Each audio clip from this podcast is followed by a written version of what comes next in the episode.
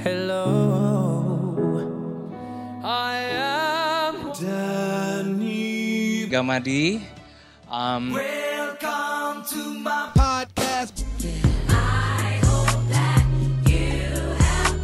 blessed and highly favored.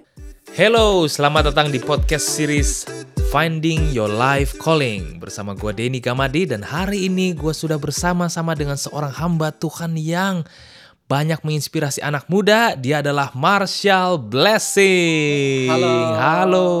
Halo Kak Dani. Halo Bro Marshall, thank you udah datang. Teman-teman sekalian, Bro Pastor Marshall ini teman-teman pasti sering lihat dia punya cuplikan renungan khotbahnya di akun Instagramnya. Nah, dia adalah admin dari Sahabat Blessing. Silahkan di follow kalau mau dikuatkan oleh firman Tuhan dan belajar banyak hal dari Alkitab Marshall Blessing. Nah, Bro Marshall juga adalah seorang penulis buku, penulis lagu, pengkhotbah, betul ya? Iya puji Tuhan Kak. Nah, channel YouTube-nya boleh dong kasih tahu kita? Channel YouTube-nya nanti teman-teman bisa follow di Blessing Entertainment. Blessing Entertainment. Oke, mantap. Nah, eh, Marshall kita lagi ngobrol tentang panggilan hidup. Iya Kak. Bagaimana sih dirimu mengerjakan panggilan hidup yang Tuhan kasih? Iya. Apa aja sih yang dirimu lakukan? Sebenarnya bicara tentang panggilan hidup ini adalah salah satu hal yang sangat dibutuhkan ya Kak untuk setiap anak-anak muda karena pastinya kita hidup di dalam dunia ini bukan sebuah kebetulan tapi ada maksud dan tujuan Tuhan di dalamnya. Dan untuk aku Yeah. secara pribadi mendapatkan uh, panggilan hidup atau lebih tepatnya sebuah kerinduan gitu ya untuk melakukan apa yang Tuhan mau itu ketika duduk di bangku SMA sih Kak. Jadi ketika Oh, uh, sedang apa uh, muncul BlackBerry Messenger betul ya sebuah Oh, apa chat messenger untuk kita berkomunikasi nah dari situlah aku punya handphone BlackBerry dan mulai ada kerinduan di dalam hati untuk mulai menjadi saluran berkat bagi banyak orang melalui media sosial jadi awalnya seperti itu sih kak udah lama banget dong itu ya. ya lumayan kak jadi ketahuan umur ya dong Iya, Bro Marshall ini memang kelihatannya awet muda nih ya. Cuman udah kepala tiga kali ya. enggak sih kak uh, tahun ini 26 tahun I see. Oke. Mulai dari pelayanan di BlackBerry awalnya. Ya, di media Gimana tuh sosial. kalau boleh? Hmm. Jadi dari kecil kan dari SD sampai uh, sekarang umur 26 setiap pagi selalu membiasakan diri untuk membaca Alkitab khususnya kitab Amsal Kak. Jadi sesuai dengan tanggalan yang ada di kalender misalnya hari tanggal 21 saya baca Amsal 21 kalau besok tanggal 22 Amsal 22 dari kecil. Mm-mm. Dan dari hubungan secara pribadi dengan Tuhan itulah aku mendapatkan isi hati Tuhan dan aku begitu rindu bahwa hal ini nggak cuman aku simpan untuk diri pribadi tapi aku juga rindu untuk bisa memberkati banyak orang. Nah, salah satu cara yang Tuhan berikan untuk aku bisa membagikannya yaitu melalui medsos. Jadi aku pakai BBM, aku pakai Line, pakai Instagram, eh, Facebook. Jadi semua platform yang aku miliki aku pakai. Jadi ibaratnya isi Tuhan yang aku dapatkan itu aku jadikan caption. Lalu dulu ngambil gambarnya dari Google. Nah, itu yang aku lakukan setiap hari, Kak. Terus menerus. I see, I see. Banyak orang ya, Bro Marshall, yang pakai semua platform. Tujuannya mungkin untuk uh, menjual dirinya dia supaya dia makin dikenal dan disukai orang atau menjual barang kan ya Iya, untuk dapat keuntungan.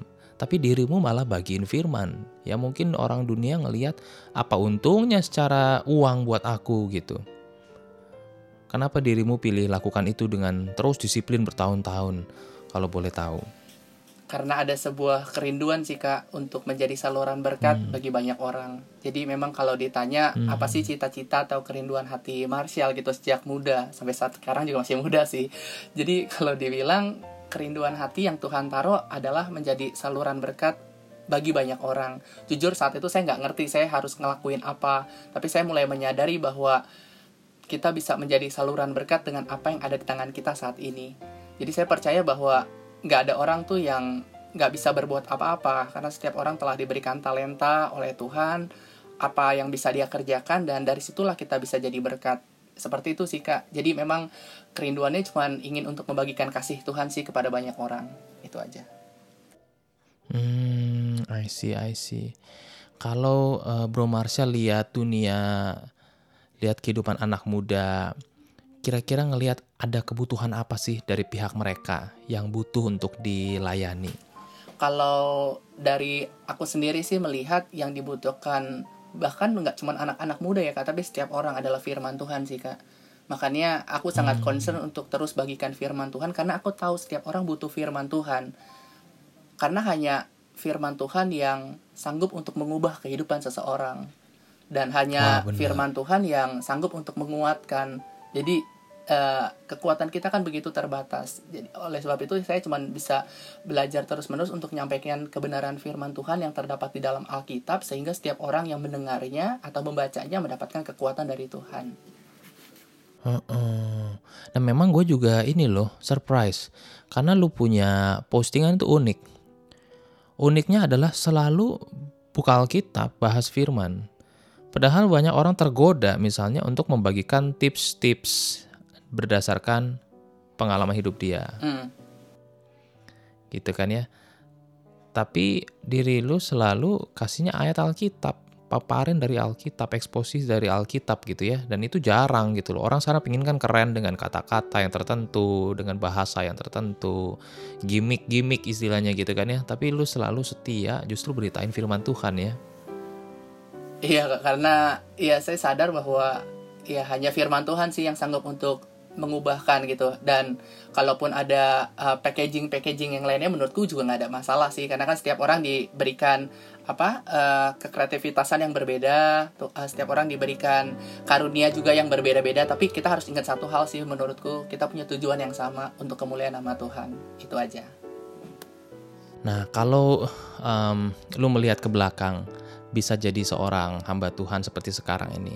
Apa aja sih kejadian-kejadian hidup yang kemudian Tuhan persiapkan untuk membuat lu untuk jadi sangat konsisten, sangat cinta manusia dan cinta melayani Tuhan lebih daripada mencintai dunia. Apa aja sih yang pernah terjadi dalam hidup lu sampai lu bisa sedemikian mencintai firman dan mencintai manusia dan berkorban banyak buat dua hal ini, Bro?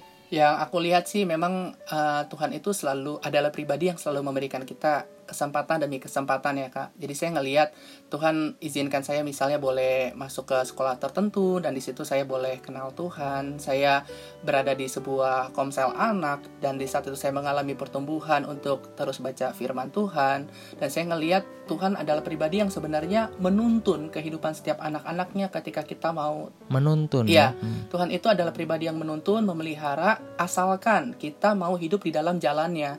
Jadi sering kali orang menganggap bahwa ah Tuhan itu nggak peduli, Tuhan itu nggak sayang sama dia. Bukan, bukan itu. Tetapi yang harus kita perhatikan adalah apakah kita sudah berjalan di dalam kehendaknya. Memang, jadi kalau menurutku secara pribadi aku melihat tuntunan Tuhan sih kak satu demi persatu sampai satu ketika aku itu mengalami perjumpaan dengan Tuhan secara pribadi sehingga ketika aku mengalami encounter with God secara pribadi itulah yang benar-benar menjadi titik apa titik eh, momentum di mana akhirnya aku benar-benar mau mendedikasikan masa muda untuk melayani Tuhan. Seperti itu sih kak. Hmm, hmm, hmm.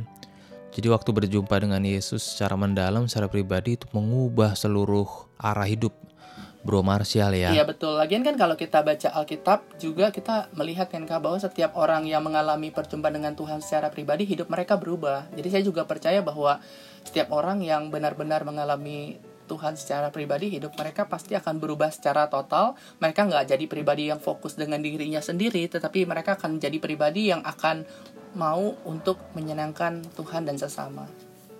Tadi kan Bro Martial ada sebut tentang hidup dalam kehendak Tuhan, hidup di jalannya Tuhan. Itu menurut Bro Martial kayak apa sih hidup dalam kehendak Tuhan itu? Hidup dalam kehendak Tuhan artinya hidup seturut dengan apa yang firman Tuhan katakan sih kak. Jadi ya kita ngelakuin apa yang Tuhan katakan harus dilakukan. Kita juga tidak melakukan apa yang Tuhan mau untuk tidak kita lakukan. Jadi benar-benar hidup seturut firman Tuhan sih kak. Menurutku seperti itu. Hmm. Hmm, hmm, hmm, hmm, hmm, I see. Menurut Bro, apa talenta-talenta yang Tuhan percayain ke Bro selama ini, saat ini?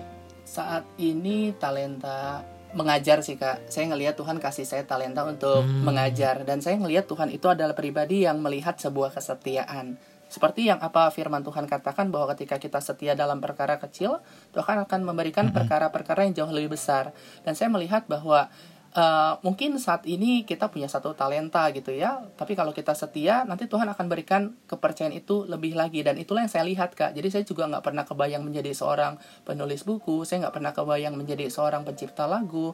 Tapi saya ngelihat bahwa ketika Tuhan dapatkan kita menjadi pribadi yang setia untuk ngelakuin apa yang Tuhan telah percayakan, maka di saat itulah Tuhan akan memberikan kepercayaan-kepercayaan yang jauh lebih besar. Jadi sebenarnya kuncinya adalah bukan berapa banyak talenta yang kita miliki, tapi berapa banyak talenta yang telah kita kembangkan di dalam menjalani kehidupan ini. Nah, itulah yang menurut saya apa hal yang terpenting gitu loh. Jadi ya puji Tuhan kalau Tuhan bisa kasih kita apa saya secara pribadi kesempatan untuk boleh uh, mengajar dalam hal berkhotbah lalu menciptakan lagu-lagu rohani dan juga menjadi seorang penulis buku seperti itu sih kak Wow, ini hal yang dalam loh. I mean, em, banyak orang yang gembar kebor, aktif bikin ini itu, tapi nggak punya satu hal yaitu kesetiaan. Karena itu itu menandakan sebuah maturity sih ya, bisa punya kesetiaan ya bro. iya Gila, mantap loh, kagum gua. Setia pada perkara kecil. iya Jadi teman-teman yang sedang melayani di bidang masing-masing, kadang kita lihat orang yang dipakai Tuhan luar biasa, kita bisa iri, bener gak? Orang yang sukses di kerjaannya, yang kaya, ya bisa aja. Dapat duit dari mana aja, kita kadang bisa iri dan tergoda untuk bisa dapat hal itu, ketenaran kayak uang, kayak kesempatan, kayak bisa rasanya lihat, wih kok dia hebat banget. Tapi aku rasa hari ini kita belajar hal yang dalam dari Pastor Bro Marshall, bahwa Tuhan sangat menghargai kesetiaan. Dan semua hal yang kita inginkan itu semua di tangan Tuhan kok Tuhan yang kasih gitu ya. Iya semua dari Tuhan jadi harus kita pakai juga untuk kemuliaan nama Tuhan itu sih. Wow wow hatimu tulus sekali bro Dan ini kak, saya mau tambahin satu hal. Jadi eh, sadarilah bahwa sebenarnya kita ini bukanlah pemilik, tapi setiap kita ini adalah pengelola. Jadi Hmm, ketika kita menyadari bahwa kita adalah seorang pengelola, pastinya kita nggak akan pernah jadi pribadi yang sombong, karena kita tahu bahwa hidup kita bukan sumber, tapi hidup kita ada saluran. Itu sih kak. kita nggak akan jadi sombong karena kita tahu kita bukan sumber Iya. jadi bukan berasal dari aku gitu ya kehebatanku dan lain-lain ya tapi kita adalah saluran Iya betul. Jadi itu datang dari ya, orang lain, yaitu dari Tuhan, dan tugas kita Mengalirkannya. bukannya mengalirkan keluar ya. Betul. Ah, I see. Aku jadi dulu inget nih bro, aku pernah ketemu seorang yang sangat tua. Lalu dia bilang, Denny, kamu mesti belajar falsafah tukang parkir. Apa tuh kak? Nah, aku tanya, apa itu om falsafah tukang parkir? Dia bilang gini tukang parkir. Falsafah tukang parkir itu berbunyi demikian. Kalau banyak mobil yang datang ke tempat parkirmu, nikmatilah, bersukacitalah. Tapi waktu mobil itu pergi, jangan bilang, eh itu mobilku. Dia bilang gitu. Karena kan banyak orang gitu ya waktu dikasih segala macam berkat, kesuksesan, koneksi, dia bilang, "Eh, itu punya aku." Waktu diambil marah, "Tuhan, kenapa kau ambil daripada aku?" Padahal kita cuma tukang parkir, mobil mah punya dia, gitu kan. Dia bakal pergi juga gitu kan ya. Jangan diklaim gitu. ya. Wow. Bro, kok lu bisa sih bro punya pemikiran yang sedalam dan sematang dan se, se selfless ini bro? Kalau saya kadang juga mikir ya kayak saya juga terkagum gitu dengan apa yang Tuhan singkapkan. Jadi sebenarnya saya sadar bukan karena kehebatan atau kepintaran saya, tapi saya sadari bahwa ketika kita deket sama Tuhan, mau terus memiliki kerendahan hati untuk mau diajar dan belajar dari Tuhan, maka benar-benar hikmat Tuhan dinyatakan dalam hidup kita sih kak itu seperti yang Amsal 1 ayat 7 katakan bahwa takut akan Tuhan adalah permulaan pengetahuan tapi orang bodoh menghina hikmat dan didikan jadi saya percaya bahwa sebenarnya kunci hikmat itu adalah takut akan Tuhan. Dan saya juga percaya bahwa ketika kita terus menerus baca firman Tuhan kita akan jadi pribadi yang berhikmat. Itu sih kak. Jadi saya juga nggak punya rumus lain. Paling yang saya mau sampaikan bahwa ya kita harus benar-benar banyak baca firman Tuhan sih. Karena saya sadar ya kak bahwa saya waktu SD saya tuh apa ya anak yang biasa-biasa aja gitu. Maksudnya ranking 8, 9, 10 besar. Saya nggak pernah tuh kepikiran bisa mencapai ranking 1 di kelas. Tapi ketika saya masuk ke kelas SMP sampai saya SMA kelas 1 saya mulai membiasakan diri untuk baca Alkitab secara konsisten setiap hari. Dan setahu saya sih nggak pernah bolong gitu loh untuk baca kitab Amsal khususnya setiap pagi. Lalu uh, saya mulai melihat bahwa Tuhan mulai mengubah pola pikir saya. Saya nggak ngeles pelajaran kayak anak-anak yang lainnya, les pelajaran nggak salah tapi saat itu saya nggak saya nggak ambil les tambahan dan saya mulai bisa mengikuti pelajaran dengan sangat baik dan sampai singkat cerita Tuhan izinkan saya untuk boleh jadi juara kelas gitu. Jadi saya sadar bahwa benar-benar semua cuma karena pemberian Tuhan semata-mata sih kak. Seperti itu. Hmm, lu tahu nggak Marsha, gue ketemu banyak sekali orang. Orang-orang yang anak-anak Tuhan yang ada di berbagai dunia yang berbeda-beda tapi dari kesaksian mereka, kita bisa dengar apa yang mereka tinggikan dalam hidupnya. Maksudnya, ada orang yang sangat melayani Tuhan, tapi lebih banyak cerita bahwa semua hasil dari kerja keras dan pengorbanan dia. Nah hari ini gue surprise luar biasa karena gue denger sebuah kematangan rohani dari diri lu bro. Ya lu bisa lihat semuanya firman Tuhan yang mengubahkan gitu ya. Wow ini keren banget. Nah pertanyaan gue nih bro ya, ya kalau boleh dengan semua gaya hidup yang begini dijaga, mencintai firman Tuhan, apa sih godaan-godaan yang lu alami sebetulnya? Godaan mungkin lebih ke diri sendiri ya kak. Maksudnya untuk apa? Untuk terus melatih kedisiplinan. Karena menurutku secara pribadi salah satu kunci kalau kita mau menang, maksudnya yang ngelakuin firman ya kita harus disiplin. Dan aku ngelihat sebenarnya godaan bukan datang dari luar ya, yang tersulit menurutku, tapi dari dalam yaitu godaan untuk malas untuk mau belajar, godaan untuk terus disiplin lebih seperti itu sih kak. I see. Jadi ngelawan kedagingan dan dan terus fight gitu disiplin iya ya? menghilangkan keakuan. Nah itu yang sulit menurutku ya. Menghilangkan keakuan? Iya. boleh dijelasin? Jadi uh, aku ada bikin lagu tuh yang apa yang judulnya di YouTube hilangkan keakuanku Tuhan. Nah itu diambil dari ayat firman Tuhan yang berkata ia harus semakin besar tapi aku harus semakin kecil. Jadi uh, menurutku salah satu hal yang uh, setiap anak-anak Tuhan harus latih adalah menghilangkan keakuan. Keakuan di sini berbicara mengenai segala hal yang terpusat kepada dirinya sendiri. Nah, itulah yang harus kita hilangkan terus-menerus sehingga ketika orang lihat hidup kita, orang bisa lihat Yesus. Karena bukan diri kita lagi yang nampak, tapi perbuatan-perbuatan atau kasih Yesus yang terpancar. Jadi, itu sih Kak. Setiap orang pasti punya keakuan di dalam dirinya. Mungkin uh, kesombongan, mungkin itu adalah uh, hal-hal yang mungkin nggak berkenan di hadapan Tuhan. Dan itu yang harus terus terus belajar untuk dihilangkan sehingga hidup kita bisa uh, ibaratnya gini kita harus mau mengizinkan Tuhan untuk selalu memurnikan hidup kita sehingga hidup kita bisa uh, terus mencerminkan kasih Tuhan. Itu sih kan boleh nggak uh, aku di, diberikan contoh kapan misalnya dirimu pernah ngerasain wow akunya tuh lagi besar gitu ya. Lagi merasa berpusat sama diri terus apa yang dirimu lakukan untuk kemudian oh nggak boleh. Ini bisa menyakiti hati Yesus. Saya pernah uh, saya melihat bahwa Tuhan kasih apa ya uh, salah satu hal di dalam hati saya untuk boleh mendoakan banyak orang. Dan saya sangat senang untuk berdoa.